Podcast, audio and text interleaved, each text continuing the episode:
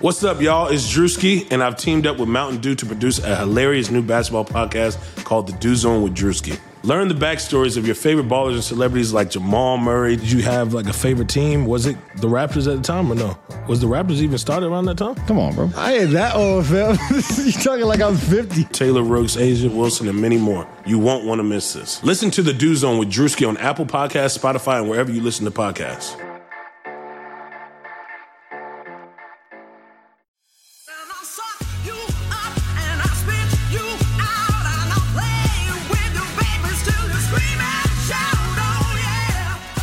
Welcome to Burn It All Down, the feminist sports podcast you need. Right now, the NWSL Challenge Cup is over, the WNBA Major League Soccer and the MLB are all in play again, and the NBA is coming soon. I'm Jessica Luther, and I'm joined today by Brenda Elsey, Amira Rose Davis, Lindsay Gibbs, and Shireen Ahmed, the entire group.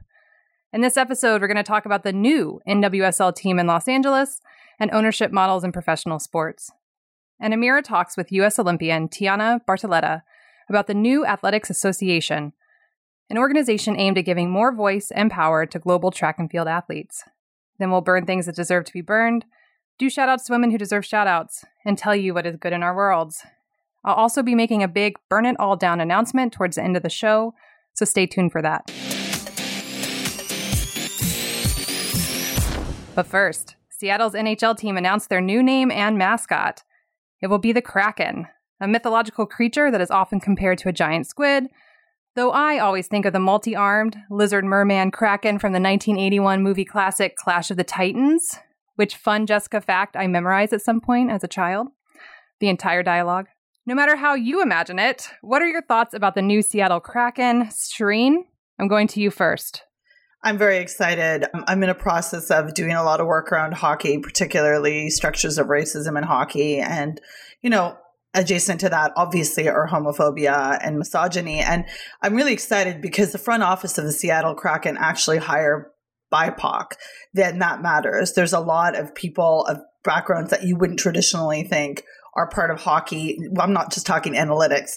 I am talking marketing. I am talking admin, like exactly. This is important to me. So basically, it's this restructuring and rebuilding of hockey. I'm very excited because I also feel like there will be purple involved, even though their logo is like a, a black. It looks it looks a little bit similar to Seagram's logo, but that's that's a different thing. I'm just excited about it because I really also love squid. I like eating it, so I feel like squid could be my new hockey food. I don't. I'm just I'm very excited about it, and I'm also been feeling this thing that some hockey uh, fans might. I'm parting ways with the Montreal Canadiens probably after decades because I'm really fucking tired of Geoff Molson and his like inability to address what's happening in the world. So for people looking for hockey teams, could be ours. Shireen always finding a way to tie stuff to food is like it's like such a real skill that you have. Brenda. Being from Detroit, I am super pissed at this appropriation. We we should have a sole ownership of octopi and all related mascotry, but not throw them on the ice anymore. Like that's bad. But Detroit Red Wings for so many years have been associated with octopi that I'm a little bit I feel like this is a really this is trolling. And I hope the Red Wings like kick ass next year. Wow. Well, I guess the other 31 teams can eat that. They'll, they'll offer calamari them. specials. Yeah, exactly. I'm here for the Bruins calamari special when they're playing the. Ooh, oh, and good seafood. Yes, I'm totally in on this. We're totally going to eat calamari specials in Boston when the Krakens come to play. Lindsay, do you have Kraken thoughts? Uh, not quite as many as everybody else. I'm, I, would say I'm glad that they did not go with Seattle Hockey Team is the name, which of course is a reference to uh, Dan Snyder's Washington football team. And uh, for some reason, the Kraken kept making me think of the Aggro Crag and the guts like game show and nickelodeon and i don't know why but that's just like now been in my head for days even though it has nothing to do with the team but i just wanted to say it so that's all that's the extent of my thoughts Nice. I do want to say, I feel like on behalf of all of us, please don't do all the crackhead stuff. None of that shit needs to go along with the Kraken. But I'm here for anyone who wants to make a shirt with the Clash of the Titans kraken on it, and I will buy it because I deeply, deeply love that movie. There was big news out of LA this week. The city is getting a new NWSL team, the 11th in the league. They will start play in 2022, and they've adopted the name Angel City FC for now. That is big news all by itself, but the ownership of the team is its own story because it's a majority woman founded group. It's led by actress Natalie Portman, technology venture capitalist Kara Nortman, media and gaming entrepreneur Julie Uhrman, and tech entrepreneur and venture capitalist Mr. Serena Williams himself, Alexis Ohanian. Other investors include Serena and her two year old daughter Olympia, now the youngest professional sports owner in the world. Actors Uzo Aduba, Jessica Chastain, America Ferrera, Jennifer Garner, Eva Longoria, 14 former U.S. women's national team players, including Mia Hamm, Abby Wambach, and former guests of this show, Julie Foudy. This is not the makeup of the ownership of, of a professional sports team that we are used to. Lindsay, thoughts on the news out of LA? Yeah, I have to say that I, of course, there's always reservations, and uh, you know, I think we'll get into some of those throughout this segment. But overall, if you look around the even the ownership of women's sports, it is all white rich men, and in women's sports, it's often white rich men who really don't care that much about the women's team itself. They care more about kind of their properties or the training club they can set up to go with it, or you know, just all these other excuses. So the fact that this is a team that is uh, owned by predominantly women, there's lots of, there's women of color involved, there's queer women. It makes me really excited. And I think for so long, you know, women on a successful level have not been told like they haven't seen that buying into pro sports is something that they can do it hasn't really even occurred to them i remember even just to support women's sports. I remember speaking to a group of lawyers a couple of years ago and telling them that they should start taking their clients and stuff when they're doing meetings to women's sports events that they should start attending those as like group group events and none of them had ever even thought about going to a WNBA game together and they all said like that changed their perspective forever so i'm just hoping this changes the perspective for others as well and you know gets more people to literally buy in Shireen?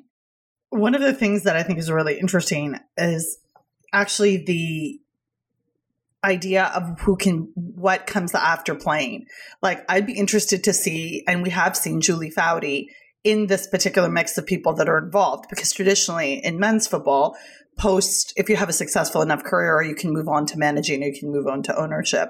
And i think this is really striking because in this famous interview between zinedine zidane and david beckham is just really the question that zizou asked Bax and he said do you envision yourself as an owner or as a manager? And manager being the terminology they use for coach. And he said i'm an owner. And ergo miami inter fc so i think that's really interesting this is something that a lot of players think about, and maybe in women's football, it'll give an opportunity moving forward for women's players to think about this in the same way as men get an opportunity to.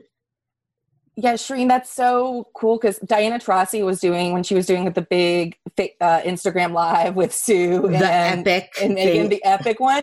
She actually said uh, they asked if she wanted to be a coach, and she said it's funny. Everyone's like, "Do you want to be a coach? Do you want to be a GM?" No, I want to own it. I want to own a team. And that was, it's once again, it's changing that way of thinking. Brenda, thoughts on LA?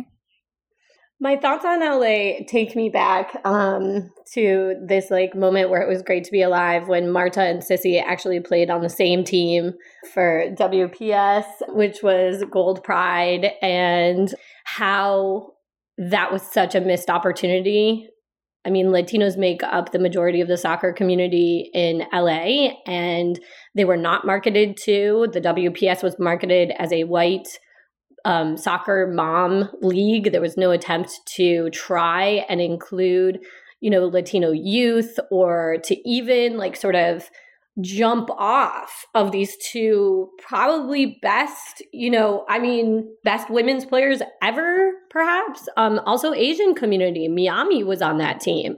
So, I mean, I think I hope that the marketing at least to a certain extent, like tries to recognize it. It's not going to be as grassroots as if it came up from a regular football club, which is what we're seeing with MLS and NWSL more generally. But LAFC has an amazing supporters group. They are largely uh, Black and Latino and have been super supportive of this. So hopefully there's some crossover there and we don't see the same mistakes again. Lindsay. Yeah, one of the sports ownership stories that's always most inspired me is the Seattle Storm. So it is a group of diehard Seattle Storm fans who successful women but far from billionaires who in 2007 when the owner Clay Bennett was going to take the Storm to along with the Supersonics to Oklahoma City, these three women, uh, well, there was four at the time, came together to join this partnership called Force 10 Hoops and bought the team. And at the time they were the only female ownership group of the team. And you know the storm have been one of the most successful franchises on and off the court. They hosted the all-star game a few years ago. I was out there. It was absolutely phenomenal. They've also been when they formed their partnership, the Force 10 Hoops, they made social justice a primary part of it. And it's been really exciting. They led a Planned Parenthood initiative in 2017. They had a whole game dedicated to raising money for Planned Parenthood, which, you know, three years ago, that was the first week time we'd seen any um, professional sports team do that. And so it doesn't have to, you don't have to be a celebrity, is what I'm saying. You don't have to be a celebrity and you don't have to be doing it because it's a cool thing. Um, we just want more people who care. Amira. Yeah, and I think that my kind of larger philosophical question unites the two points that Lindsay and Shireen just made, which is like, what is the material reality of representational ownership? And I think in a way, Lindsay pointed to some of the kind of hope with the, you know, Planned Parenthood night, right? Like, is what is the hope when you see women and and people of color moving into ownership positions is it that they have more progressive workspaces? And what does that look like? Um, but i guess my larger question is does it inherently change sporting systems? We ask this question a lot when we talk about you know is it what there's a difference between you know women's football and and feminist football and what are those differences and what does it kind of represent? And so in what way does a kind of more progressive ownership model still reproduce power of the systems they're in? They're still within a capitalist system that by nature is ownership group exploiting the kind of on the ground labor of athletes. And so what, you know, what is our general larger hope? Have we seen evidence of this happening? And in what ways are they still constrained by the systems that they're in?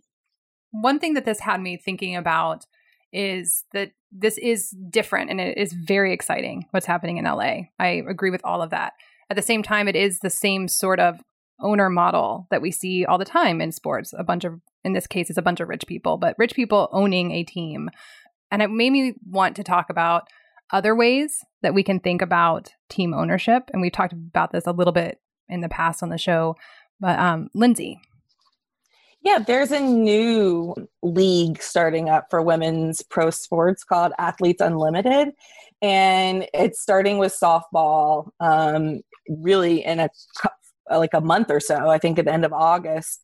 And it's to, I'm very curious to see how it works. So it's, you know, um, the owners of the league are the typical rich white men, Jonathan Soros and Jon Patricof But the league itself is the teams are going to be primarily owned by the players. Like the players are going to have actual stock in the team itself. The entire thing is really interesting. It's it's based off they're kind of trying to replicate like a fantasy sports model but for real sports and uh, you know i'm very curious to see what this ends up being and if having female athletes literally buying in and being part of kind of the ownership of the team is going to change things. They seem to think it will. I have a lot of questions, but I also know that there are a lot of great athletes who are really excited about this. So we're going to keep an eye on it.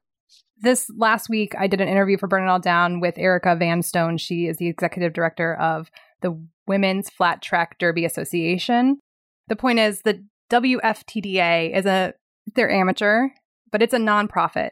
And so one of the things I talked about with Vanstone are the financial impact of COVID. And she kept bringing up they have this remarkable plan to bring back the sport after COVID, and it's value based that they're able to put forward as the number one issue player safety. And she kept bringing up that because they're nonprofit, unlike a lot of professional sports leagues, they can put their values first. They don't have to worry about corporate sponsorship and making profit in the end. And so they're able to make different moral choices. And I just found that deeply appealing this week. And, and it did make me think about the Green Bay Packers. The NFL actually has a nonprofit team that's owned by something like 300,000 people who have bought stock in it. They elect a board of directors. They have a seven member executive committee that stands in at NFL owners meetings. Football decisions made by the GM. It like it exists, right? And it's not clear whether or not that's possible to recreate again, but it's still it, it does exist within major professional sports. Shireen? One of a, another example of a very cool model of football is, uh, and I, uh, I mean soccer very specifically, is actually Lewes, uh, Lewes FC, who we've had Maggie Murphy on this podcast, and I believe it was episode 135. And basically, Lewes FC is two years ago committed themselves to becoming the first professional or semi-professional football club that paid their players, men and women, equally. Now, this is also a part of the vision that the club had, which I think is really important for us to sort of look at how new models of ownership can actually help with visions and principles like this. So basically what it is, you have shareholders, very much like that model that you were just speaking of, Jess. And it's a really good thing because what it does is it does this transition between accountability and involvement. So there are things out there. Um, no, and we're not getting paid by Maggie or Lewes to do marketing for Lewes. I'm just saying there's a, there's different models out there for people to invest in. Although if they want to send me a scarf, I'm down. Shireen is very good at tying things to food and to clothes. So you, we got both skills this week. Brenda. Yeah, I coming from global football, I mean, the most I guess, I guess the thing that a lot of people don't understand is South American um, football is actually that is dominant as a model. Um, the they non-profit? are nonprofit. Okay. Yeah, they are nonprofit civic associations. There are no shareholders. Everyone who wants to become a socio becomes a member. That's a member. You're a voting member. Um, you pay your dues. There's general assemblies. You elect a board of directors. That board of directors elects the coach, the GM, all of those things. And that is so different in terms of the public good. And uh, Bundesliga also has some clubs on this model. In fact, the league requires that m- the majority of clubs in Bundesliga operate on that non for profit basis. So this is very, very common outside of the United States. In fact, you know, the Premier League was a usurpation of that model as well there's a very political and politicized fight and a way in which to try to get them into debt by taking advantage of, you know, civilians like you and me that come and do those jobs as president of X club. In addition to all her Olympic medals, she's been a world champion thrice over. And got a bunch of other medals too. And I'm joined with Tianna today to talk about the newly announced Athletics Association, an organization by global track and field athletes seeking to have more power in the governance of their sport. Plus, we chat about what Tianna terms her radical resilience. But let's start with the Athletics Association. Last week, global track and field athletes declared we are the sport and formally announced the launch of the Athletics Association. Tianna, what's going on? What is this? So, what's happening? What's happening is finally track and field athletes who are very much individuals because it's not exactly a team sport are coming together in order to collectively advocate for our own interests when it comes to world athletics, which is our governing body on the international level. World Athletics. You might recognize it more by its previous name, the IAAF, which stood for the International Association of Athletics Federation. It once was the International Amateur Athletic Federation, but they dropped amateur 19 years ago or so. World Athletics is headed by a president. It also has a council of about 26 members, two of which represent the Athletics Commission. And together, this Federation of World Athletics makes almost every decision related to global track and field.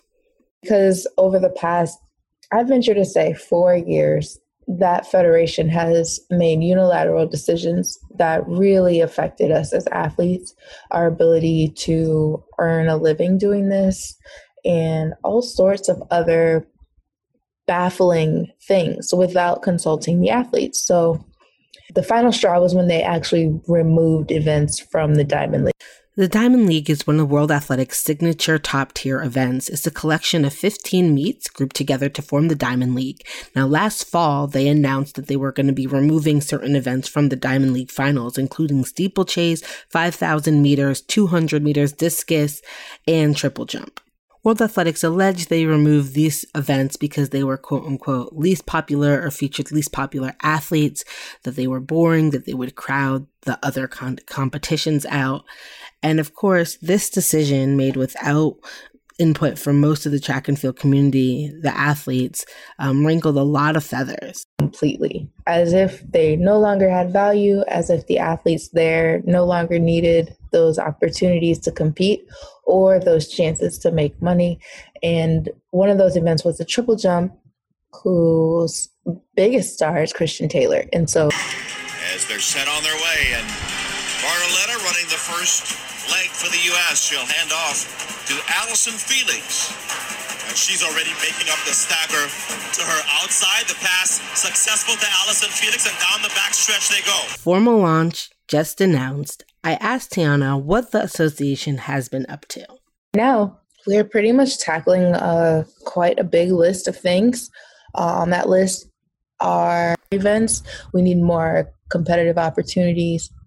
We are tackling Rule 50 with the IOC, yeah. lobbying for that change. Uh, there's just there's so much. Just like like you said, there's a lot going on in the world right now, and if it's related to track and field, it's on our plate. And has there been pushback so far? What are you up against here? We're up against people who have been in those positions for a long time and aren't particularly interested in giving up or sharing their power. Yeah, I think that's I think that's what it is and and so it's going to be difficult and that's why it's important to really have a basis in fact and with data and to not just complain on social media about how horrible they are or how bad these decisions are, but to really almost become I've said this in board meetings almost become politicians and lobbyists about this. We need to find a way in. We can't just n- knock on the door and demand a seat at the table. They don't have to give us that. And so we need to find out like how do we get elected to these positions that will guarantee us a seat at the table. All of these sorts of things. That's what we're up against because I imagine that you know they're looking down at us from on high like all the kids are upset until we take action in a way that allows us to have a seat at the table and change rules rather than shout about it, I think that's that's where we're going to remain. But that's what we're working on. We're very aware of that uphill battle. And in your opinion, why is having athlete representation on the board of governance so important? Well, here we are, the talent, basically, the product that they're trying to wrap and sell and they're trying to do it at the lowest rate possible as if we aren't human beings with with life lives and expenses to support you know so it's important to have somebody who is currently and will will be affected by all the legislation all the rule changes that are taking place because as it stands a lot of the people on these boards perhaps were coaches or were athletes decades and decades ago when the landscape of the sport was entirely different.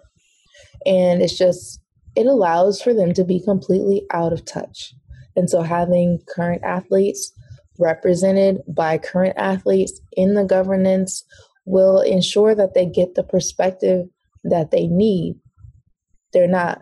They have what what's called an athletes commission that works within World Athletics, but they are, I'll say, handcuffed to yes. really do anything against World Athletics positions. So they're allowed to kick up and make noise and make suggestions, but if World Athletics doesn't want to do it, they're not going to do it, which is why it's important that we are completely independent of World Athletics. So, one of the statements that Athletics Association has put out has been regarding Rule 50. That's the rule that prohibits political protest at the Olympic Games. The Athletic Association has joined with others urging the IOC to abandon this rule. How are those discussions going? How did that come about? So, I want to be completely honest about this. This only just came up within the Athletics Association. I raised it at the last board meeting. I said we had to talk about this and we had to publicize a position. Before that, I have already been and am in working groups with the USOC and the IOC about Rule 50. So, this is something that I have already been working on for a long time. The board itself, I realized that we were going into a launch and hadn't said anything about it. So, it's very much um, a new discussion that's being had. So there's not a lot that I can tell you about all the different opinions and stances that are going on within within the board. We just support the rule change because as I've said to the USOC and to the IOC directly, it is actually quite a hypocritical stance to take uh, based on the Olympic Charter, based on the the ideals of Olympism. It saying that an athlete cannot peacefully protest or bring awareness to injustices in the world in their moment which they earned is hypocritical especially when the IOC claims that the goal of sport the goal of the Olympic games is to unify and promote world peace and human rights. It doesn't make sense to then say you can't do or represent any of those things at our games. And how has COVID affected your ability to organize? Has it helped because you have time? Has it changed how you have to interact with each other? It honestly hasn't affected how we organize because it's an international association. So it was all going to be done via technology anyway.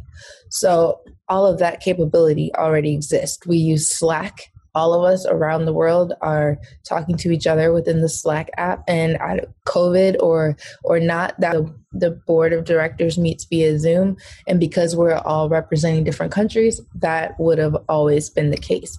In terms of the agenda, I think it just determined the priority of things.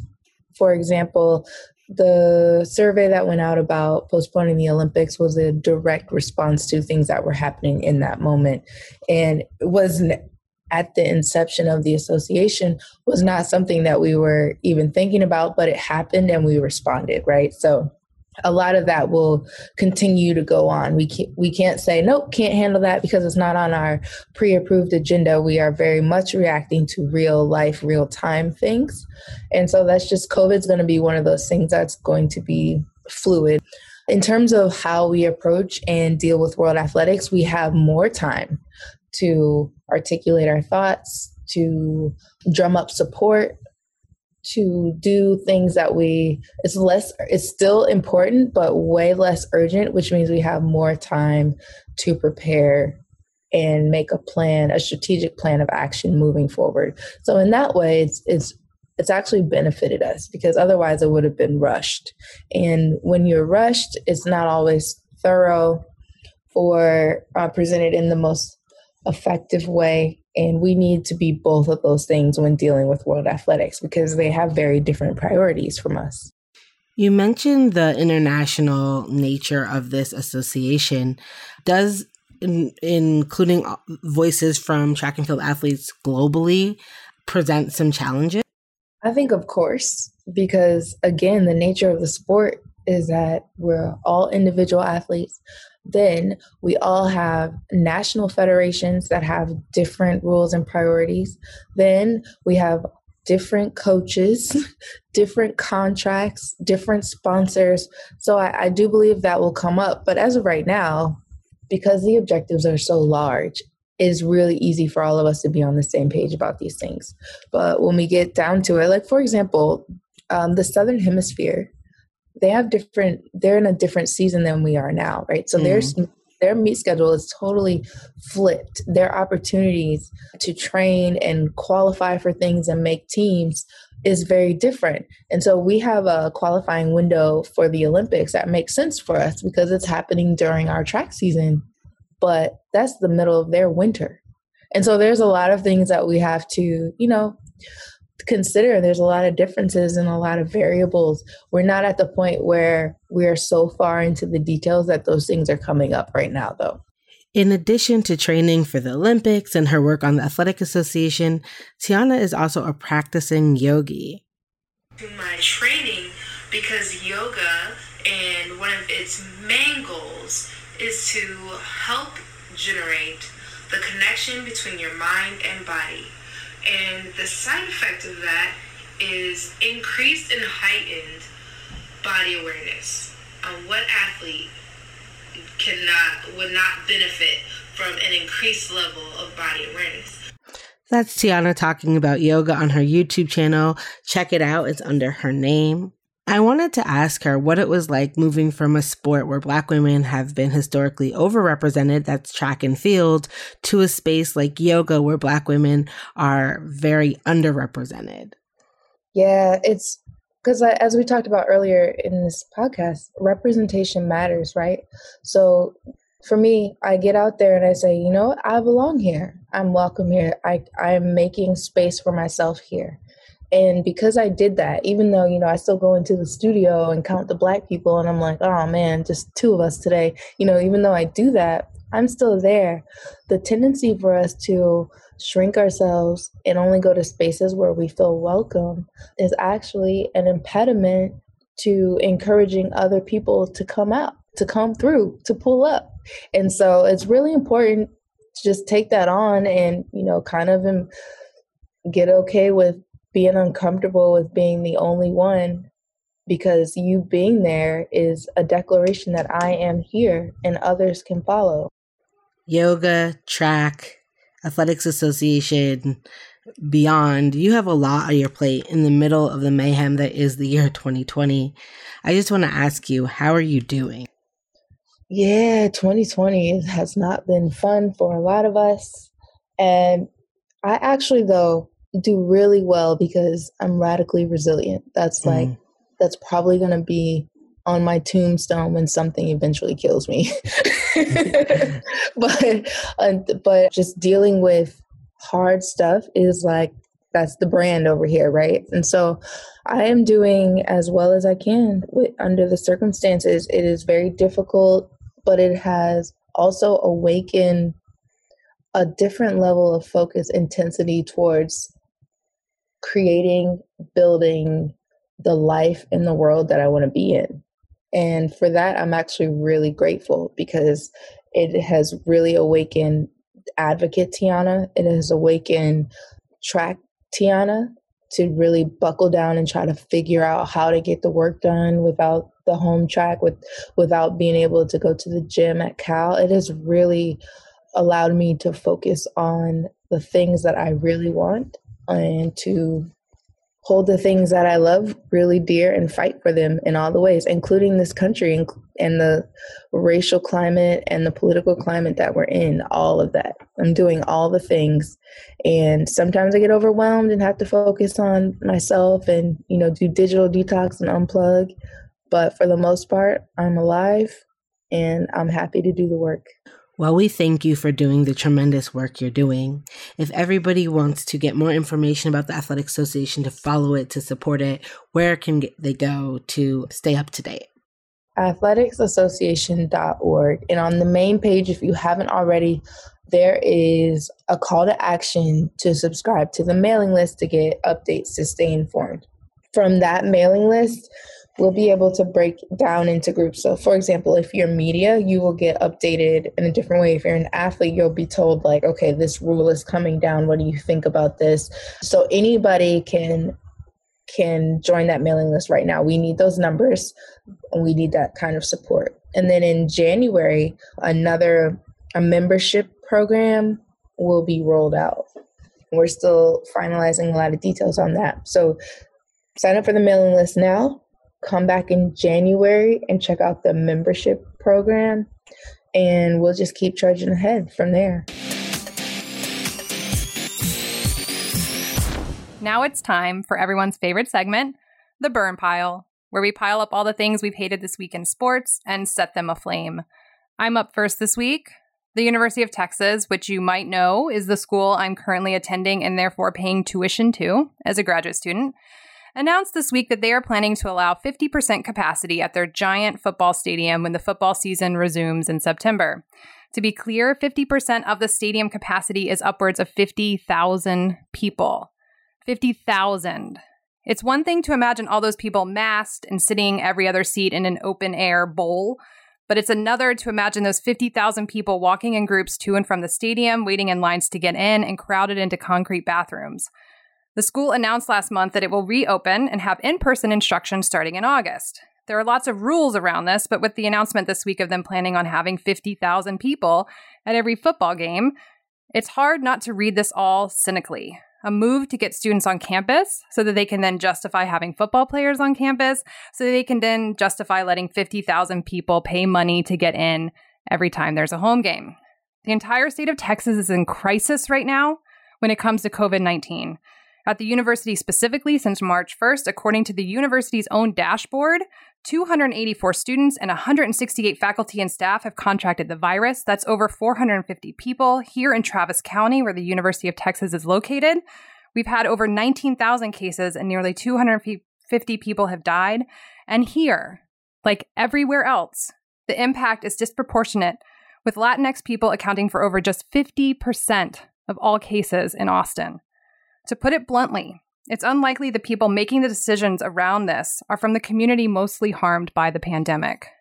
The University of Texas Stadium is smack dab in the middle of the city. It's one thing for fans to take that risk, but that risk will leave the stadium with them and spread out. And on top of that, what about the service staff who will be subjected to this?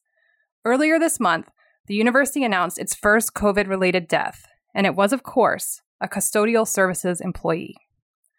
This all just sounds like a purposeful incubator for COVID in the name of making money. So burn. Burn. Burn. Burn. Amira, what are you burning? Yeah, well, uh, first and foremost, don't waste your energy or time or like matches on burning Brett Favre in his stupid picture with, you know, 45. Instead, revisit my burn in episode 158, where I talk about how he collected over a million dollars for speaking engagements he never did as part of a massive welfare embezzlement fraud um, in Mississippi. That is really why you should get your matches ready for that man. Speaking of the NFL, though, my burn this week is about Woody Johnson, of course. This week, there was not one, but two troubling reports about the former, oh, he is the Jets owner still, but he gave over day to day operations to his brother. The first is that him, remember, he is our UK ambassador because of how much money he gave Trump in the lead up to the election. He's appointed to that position. And one of the reports alleged that he tried to ham the British Open into directing it to uh, Trump's golf course in Scotland, which is, you know, illegal, but that doesn't matter in this country anymore, so, apparently. And the other report is very troubling and completely believable, uh, which is about his racist and sexist comments that he made repeatedly to staff, um, including saying, Why does Black History Month exist? Black fathers don't take care of their kids, by holding events at venues that women were not allowed, um, and talking about women's appearances or refusing or not wanting to do any kind of gender uh, based violence uh, support because he quote unquote didn't care because he wasn't a woman. And all of it's believable if you know anything about Woody Johnson. Um, and so I would just like to burn it all because he shouldn't be in this position and he definitely shouldn't be racist and sexist in the position. But because he's racist and sexist, whatever position he is, he'll be acting that way and it's trash. So burn it down. Burn. All right, Lindsay, what are you burning? I'm burning Ted Cruz. Go ahead. Um, just always. Why not? This in particular, though, it's a little bit of a double burn. So, first of all, the WNBA launched on Saturday, the WNBA season, and ESPN sent out a tweet during the Liberty versus Storm game, and it said, as the national anthem was played, the Liberty and Storm walked off the floor as part of the social justice initiative. And the video included is just of the players walking off the court. Now, they did leave the court before the national anthem in, so that they would be in the locker room during the national anthem but it is important to note that th- it wasn't like the anthem was playing and then they just all like casually walked off so espn was framing this in a facetious way but ted cruz quote tweeted this and said stunts like this could provoke the fans to walk out oh wait dot dot dot here you have a US senator mocking women's sports, mocking female athletes, mocking black female athletes, doing the in- troll thing of who watches women's sports. This is a man who has in his bio that he is, you know, a husband and a father. this is a man who is from Houston, which uh, the Houston Dash are playing on Sunday today in the NWSL Championship Cup final. And the Houston Comets are the best thing that's literally ever happened to Houston. So I want to burn Ted Cruz. I want to burn the using female athletes as political ploys as we continue to see politicians do. And the fact that we have like he's like a reply guy. Like these are the reply guys in my mentions, just the ones who live in the basement who are just like, oh, who watches women's sports. And this is a senator. It is just infuriating. Burn. Burn. Before moving on to our final two burns, I want to give a heads up that they are about sexual harassment and sexual violence. If you want to skip ahead, we have time stamps in our show notes. Brenda, what is on your burn pile? On my burn pile this week is the alleged I hate that word oh it's very new let's see what happens um sexual harassment of an intern at NYCFC particularly noting David Villa who has an academy in Queens and who is a very prominent and well-known Spanish footballer.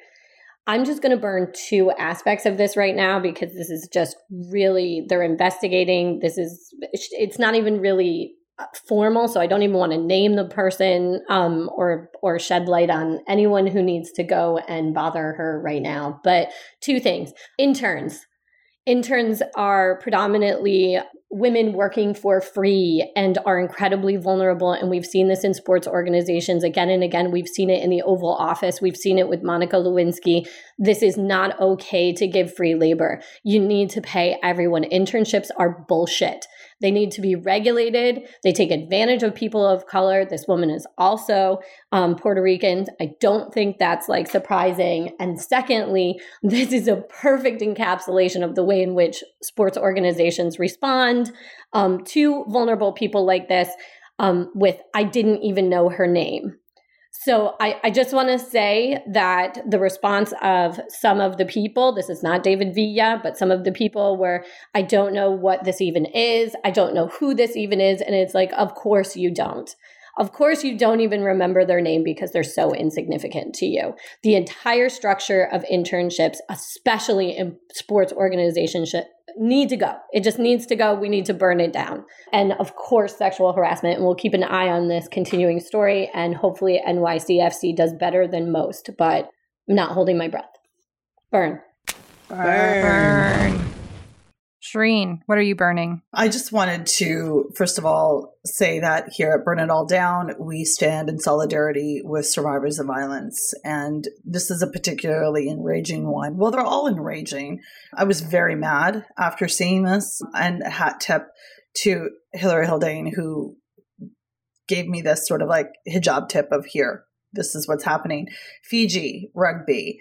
There is a former player who was convicted of a rape in 2018 of a 24 year old. His name is Eminani Nasila Sila. And while being imprisoned, there was photographs and reports of him actually playing on what's called a prison warden's team. So it's actually a team of incarcerated people who are permitted to go and compete around. So they have many of the privileges that they would before of competing within sport. Now, this affected a lot of people, particularly women. And in Fiji, there's quite a strong history of rugby. And the thing is, this made a lot of people very, very uncomfortable because what it was is like this very, this very clear lack of acknowledging this is problematic is is hugely problematic in itself and to make things really far more bizarre. The prison wardens team in this particular area falls under the jurisdiction of francis kean who himself was convicted of manslaughter and had to be taken out of the world rugby league. So this whole situation is a little bit of a mess and he refuses to acknowledge that there's anything problematic with this. And even the director of the, the correction services director rehabilitation senior superintendent that's a big big sentence salote panapasa has defended nasila sila's involvement completely and he said quote we do not condone the actions of nasila sila. However it is our duty at fcs to positively address his offending behavior. Positively address his offending behavior. Nasila Sila has displayed the necessary progress expected of him since his incarceration. End quote. Now, this is less than two years out of a conviction. And I think that to be able to applaud someone and give them these privileges is hugely problematic. And the way that the rehabilitation arc of professional athletes is so widely, freely given is very problematic. I want to burn all of this. Burn. Burn. After all that burning, it's time to celebrate some remarkable women in sports this week with our Badass Woman of the Week segment. First up, our honorable mentions. San Francisco Giants Alyssa Nakken becomes the first woman to coach in an on field capacity during an MLB game. She coached first base. Seniesa Estrada scores one of the fastest knockouts, seven seconds, in women's boxing history. Estrada has now won 19 straight matches and has a perfect, undefeated record. Congrats to Canada women's national team star Jessie Fleming, who has signed with Chelsea Football Club. We look forward to Jessie ripping it up on the pitch. Respect to the women of the USA rowing team, 12 of whom were infected with COVID 19 at their training facility in Princeton, New Jersey. They recovered and are taking gold medalist Emily Regan's lead, loudly advocating for America to take this disease seriously. The WNBA announced this week that Indiana Fever Center Natalie Achonwa earned the Dawn Staley Community Leadership Award for outstanding leadership and commitment to the community. At the NWSL Challenge Cup, Canadian goalkeeper Kailen Sheridan of Sky Blue FC won the Golden Glove Award, and Washington Spirit forward Ashley Sanchez picked up the Future Legend Award. Can I get a drum roll, please? Our badass women of the week are the NWSL Challenge Cup champions, the Houston Dash. They defeated the Chicago Red Stars 2 0 in the final. I think it's safe to say the Houston Dash were underdogs going in. Sophie Schmidt scored an early penalty kick in the fifth minute, and Shea Groom, assisted by Rachel Daly, added a stoppage time goal late in the game. Daly was the tournament's most valuable player and the Golden Boot Award winner. The NWSL was the first professional team sport to return to play in the United States, and their bubble worked the way it was supposed to. Over four weeks, they played 23 games and did more than 2,000 COVID tests, and none of them were positive. That is quite the feat in this moment, and we want to recognize that too. Congratulations all around. Before we do our What's Good, I have an announcement to make on behalf of the entire Burn It All Down team. We started this weekly podcast over three years ago, and to date, have never taken a week off. We are proud of this, but we are also tired. To say this particular year has been challenging is an understatement that I'm sure everyone listening understands. To give us all a chance to recharge personally and to retool the podcast, we will be taking the month of August off from our regular weekly Tuesday episodes. We'll still be working, we still will have content arriving onto your podcast app throughout August. If this last week was any indication, our hot take game is very strong right now. So stay tuned. And now, onto our what's good. My what's good. I know there's all these conflicted feelings, but it was very exciting to see the WNBA back. I really enjoyed watching these women play basketball. I gotta give a shout out to the Chicks' latest album, Gaslighter, especially the song Julianna Calm Down, which I have been scream singing in my kitchen all week long. I find that I just love that song. Aaron and I have finally started watching Fargo. It's on Hulu, the TV show. And Allison Tolman in the first season, I have not looked, but I'm just a, in my head imagining that she won all of the awards while that episode or why that season was airing. And then the final thing I want to mention Aaron and I just had our anniversary, 17 year wedding anniversary apparently Aaron told me that furniture is the gift that you give on your in your 17th year and so he got me how do you explain it? It's not a massage chair, but it's like the back. You put it of, on the chair. Yeah, you put it on the chair and it's got the rollers on the back and then on your neck and it does this shiatsu and it like vibrates your butt if you want it to. And the whole thing is just lovely and he's such an amazing gift giver. And so i'm just what's good is really seriously this little massage chair thing that i have been using repeatedly this week. Amira what's good with you? Uh, i'm really proud of samari who has been social distancing performing in like these shows weekly singing through masks. Um, and she you know has been dancing again and she just got invited up to the upper level contemporary dance intensive, which is the level just older and just a little harder than her. And they invited her for a week. So from 3 to 8 p.m., she'll be doing an hour and a half of ballet, followed by an hour and a half of jazz slash modern, a half an hour to eat, and then an hour and a half of contemporary for the entire week. And so I'm really happy to see her motivated and on it. And I'm also really excited. You know, we went to Texas to see my um, biological family, but my adoptive moms are a little bit older. And so the logistics around seeing them has been really difficult. Um, and we both live in college towns. Um, but we've decided what we're going to do this weekend is we're both meeting in Scranton all the world's favorite destination. And we have we both have our own separate kind of hotel spaces and we will meet outside for socially distant picnics and then go away and then we'll meet again so they can see the kids. So that's what i'm looking forward to. And I was not excited about Scranton and I was like trying to get the kids hype and I thought I would have to do work to do that. So I said, Mari, we're going to go to Scranton. And she said, Scranton, the electric city. And I felt like, oh my God, of course she's binged The Office and is very excited about this. So um, that is, that is my main what's good. And of course, I have to give a shout out to Dr. Chelsea on Peloton Yoga because her restorative yoga this week was literally the most soul affirming thing I've ever experienced in my entire life. You know, my favorite Sweet Honey in the Rock song, Ella song that I've played on this podcast, like that's on the playlist. Like if you have Sweet Honey in the Rock on the playlist and Nina Simone, like how can you not like that? And so um, that's my what's good. I did a Peloton yoga class with Chelsea this week and Aaron was just listening to it and he was so charmed by her. Like oh, he she's charming. The, and all of the music was boy bands.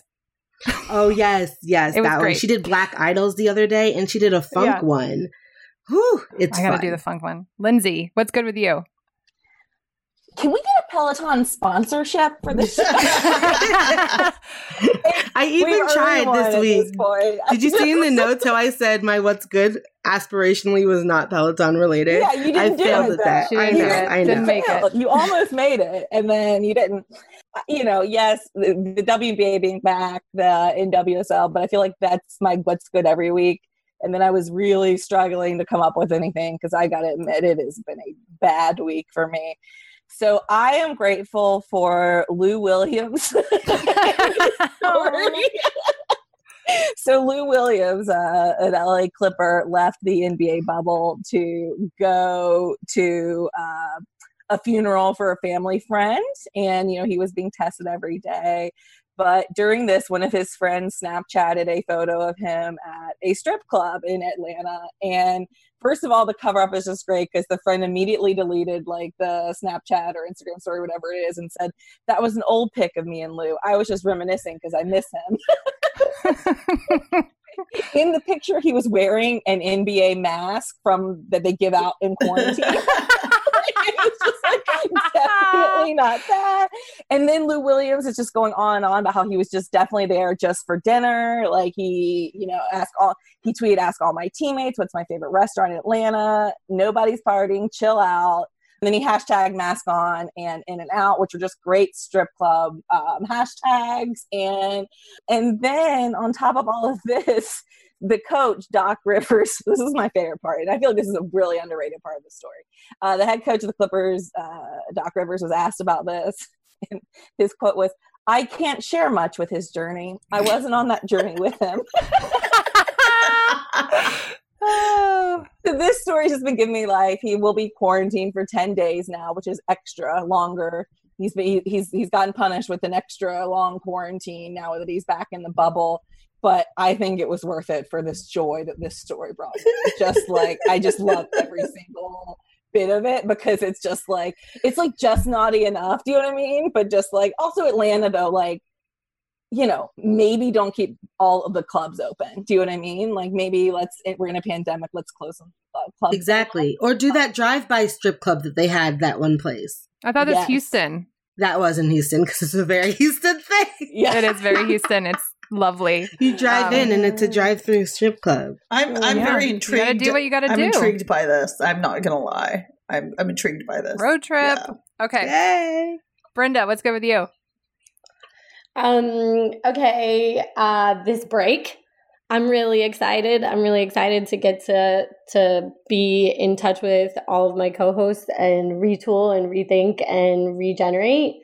I'm very excited. I've gotten permission to teach exclusively online in the fall. Oh, Finally, good. Oh, good. it took a very, very long time. Was very anxiety provoking. Thank you, Hofstra University, for um, helping me out um, with that. Let's see, nature hikes, and also I have to plug one more time. Um, Olga Tokarczuk, who is a Polish author who wrote "Drive Your Plow Over the Bones of the Dead." She's won the Nobel Prize, but I'm now on Flights which is one of the most experimental and interesting novels. And then I have a snarky one, which um, I'm not going to lie, David Silva is playing his last regular game for Man City in the Premier League. He will appear in the Champions League. I can't fucking stand him. There's no good reason. I don't like the way that How he can plays. you not like Silva? like he's like a kid Because he's lame. No, he's I, right. Exactly. How do you feel about your football career? I hope people enjoyed my football. I'm asleep. I hate the Spanish national team uh, from that era. They're good and they beat the South Americans and f you to them all. And so I'm glad to see him retire. I'm they won the World Cup. snarky. They won the World Cup. Thank you for informing me of something that I know and pains me frequently. I am aware that they won the World Cup, and I'm happy to see them retire one by one. Bye bye, tiki taka. Um, it's only done right by South Americans. So yeah, it's mean, but it's what's good for me this week, if I'm being honest. This So a is what's good this for is a me. Classic. Brenda, what's good slash burn. That was that was a classic. she was Okay. having fun. What's good was getting to burn it. Like it was Yes. the joy Yes. emanating from her. Yeah. Just classic work, Brenda. Shireen, Thank you all. Um, what's good with you? Thank you. You know, I have a lengthy list. First of all, David Silva is so non-offensive in a world. I know. So we could talk about this in, in, in Slack. hot, hot take. We'll do it now. I'll hot take on Silva. Um, I did just want to say uh, thank you to this team. I love you, and I'm looking forward to also recharging. My family and I have rented a place. We couldn't get to our cottage in Prince Edward Island for like the first time, which is very very sad because the provincial borders are very strict in Canada, like super strict. So we've rented a place in the Kawarthas, which is about three hours from where I am, and I'm looking forward to that. It'll be with my parents, so by Wednesday, someone should be fighting about. I think Tuesday night there'll be a huge fight. This is my prediction, and then by Wednesday we'll be fine, and the rest of the week will be good. Speaking of that, I just spent a couple days with my family, my parents. My bubble has extended to them, and I'm always happy to see them. I really like, I really enjoy my parents, and um, you know, like everybody, we this time of COVID and this global pandemic worries us all for a variety of reasons. So just shout out to everybody handling that. Um, I do also would be remiss if I didn't say Eid Mubarak to everybody. It's the month of the Hijjah, which is the month in which Muslim pilgrims are performing the pilgrimage. Although this year there's a, literally a fraction. I think they allowed one or two thousand to go to Mecca and Medina and do this. So I was actually there three years ago at this time. And it brings back a lot of memories. It was an incredibly important spiritual journey for me. And I think of it very, very fondly. And it prepared me spiritually and emotionally for resilience for things that would come next in my life. So I just am very grateful for that. I want to say happy birthday to my friend Sabrina Razak. I love you, her twin and her Yasmin. It's her birthday this week, so we're going to do a social distancing thing. And I got professional photos done with my kids. That's been a really heartening experience. Um, I got them, I bought my boys clothes and like just shirts because like their idea of dressing up is like ironing their track pants. And so I was like, no, we're going to. And so they came out really beautifully. And the two young women who were doing this are part of this organization called Photo Shoots for Change. And they donate all the proceeds, uh, including their time and stuff, to the Black Legal Action Center in Toronto, which also is, it warms my heart because like the youth out there, they're doing big things. And when I feel frustrated with the state of the world sometimes and see how my generation has contributed, and we always look to blame people, the boomers did this, whatever, I look at the youth and they're forever struggling and forever hopeful and they're mobilized. And so respect to all of those young people that just bring joy in so many different ways. And so the pictures are gorgeous. I did get one with my like the light because golden hour was hitting my face and I'm like feeling myself. So I'm yes. just feeling myself big time and probably going overboard with that. But it was it was actually it no. was really yeah and just it's the first professional photo i've had with just me and my children who are my family and the cat was not in it but that's okay. Um, she probably would have wanted to opt out anyways. So I just really, it made me really happy because while we were taking photos, I kept saying, guys, come on. I'm going to tell mom if you don't hurry up because I try to pretend I'm their sister because it irritates the shit out of my children. so that was also really fun. And, you know, the compliments are always lovely. Wait, I have one more what's good to add. So we are recording this on Zoom now. and for the past five minutes, my co-host, Dr. Amira Davis, has just been uh, she's got a window next to her, digging the light, and she has been just striking it pose after pose after gorgeous, pose. Gorgeous, it's very cute. Gorgeous. it has so been cute killing me. Oh my god. yeah, like I I love, I love seeing your faces. So this has been a like it's been wonderful. It's been really wonderful. That's it for this week's episode. Thank you all for joining us. This episode was produced by Kinsey Clark. This is our last show with Kinsey, and we want to thank her for all of her hard work over the last few months. Shelby Weldon does our social media, episode transcripts, and website. You can find Burn It All Down on Facebook, Twitter, and Instagram. If you want to subscribe to Burn It All Down, you can do so on Apple Podcasts, SoundCloud, Stitcher, Spotify, Google Play, and TuneIn. For information about the show and links and transcripts for each episode, check out our website, burnitalldownpod.com. You can also email us from the site to give us feedback. We love hearing from you all. If you enjoyed this week's show, do me a favor share it with two people in your life whom you think would be interested and Burn It All Down. Also, please rate the show at whichever place you listen to it. The ratings really do help us reach new listeners who need this feminist sports podcast but don't yet know it exists. If you are interested in Burn It All Down merchandise, check out our Teespring store. And we have new merch right now.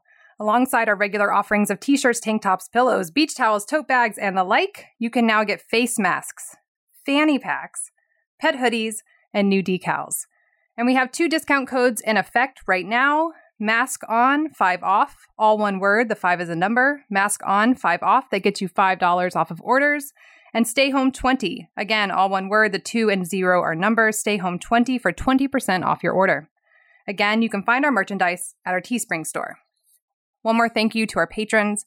We couldn't do this without you. More Patreon only content is coming your way soon. You can sign up to be a monthly sustaining donor to Burn It All Down at patreon.com slash burn it all down. That's it for us. Until next time, burn on, not out.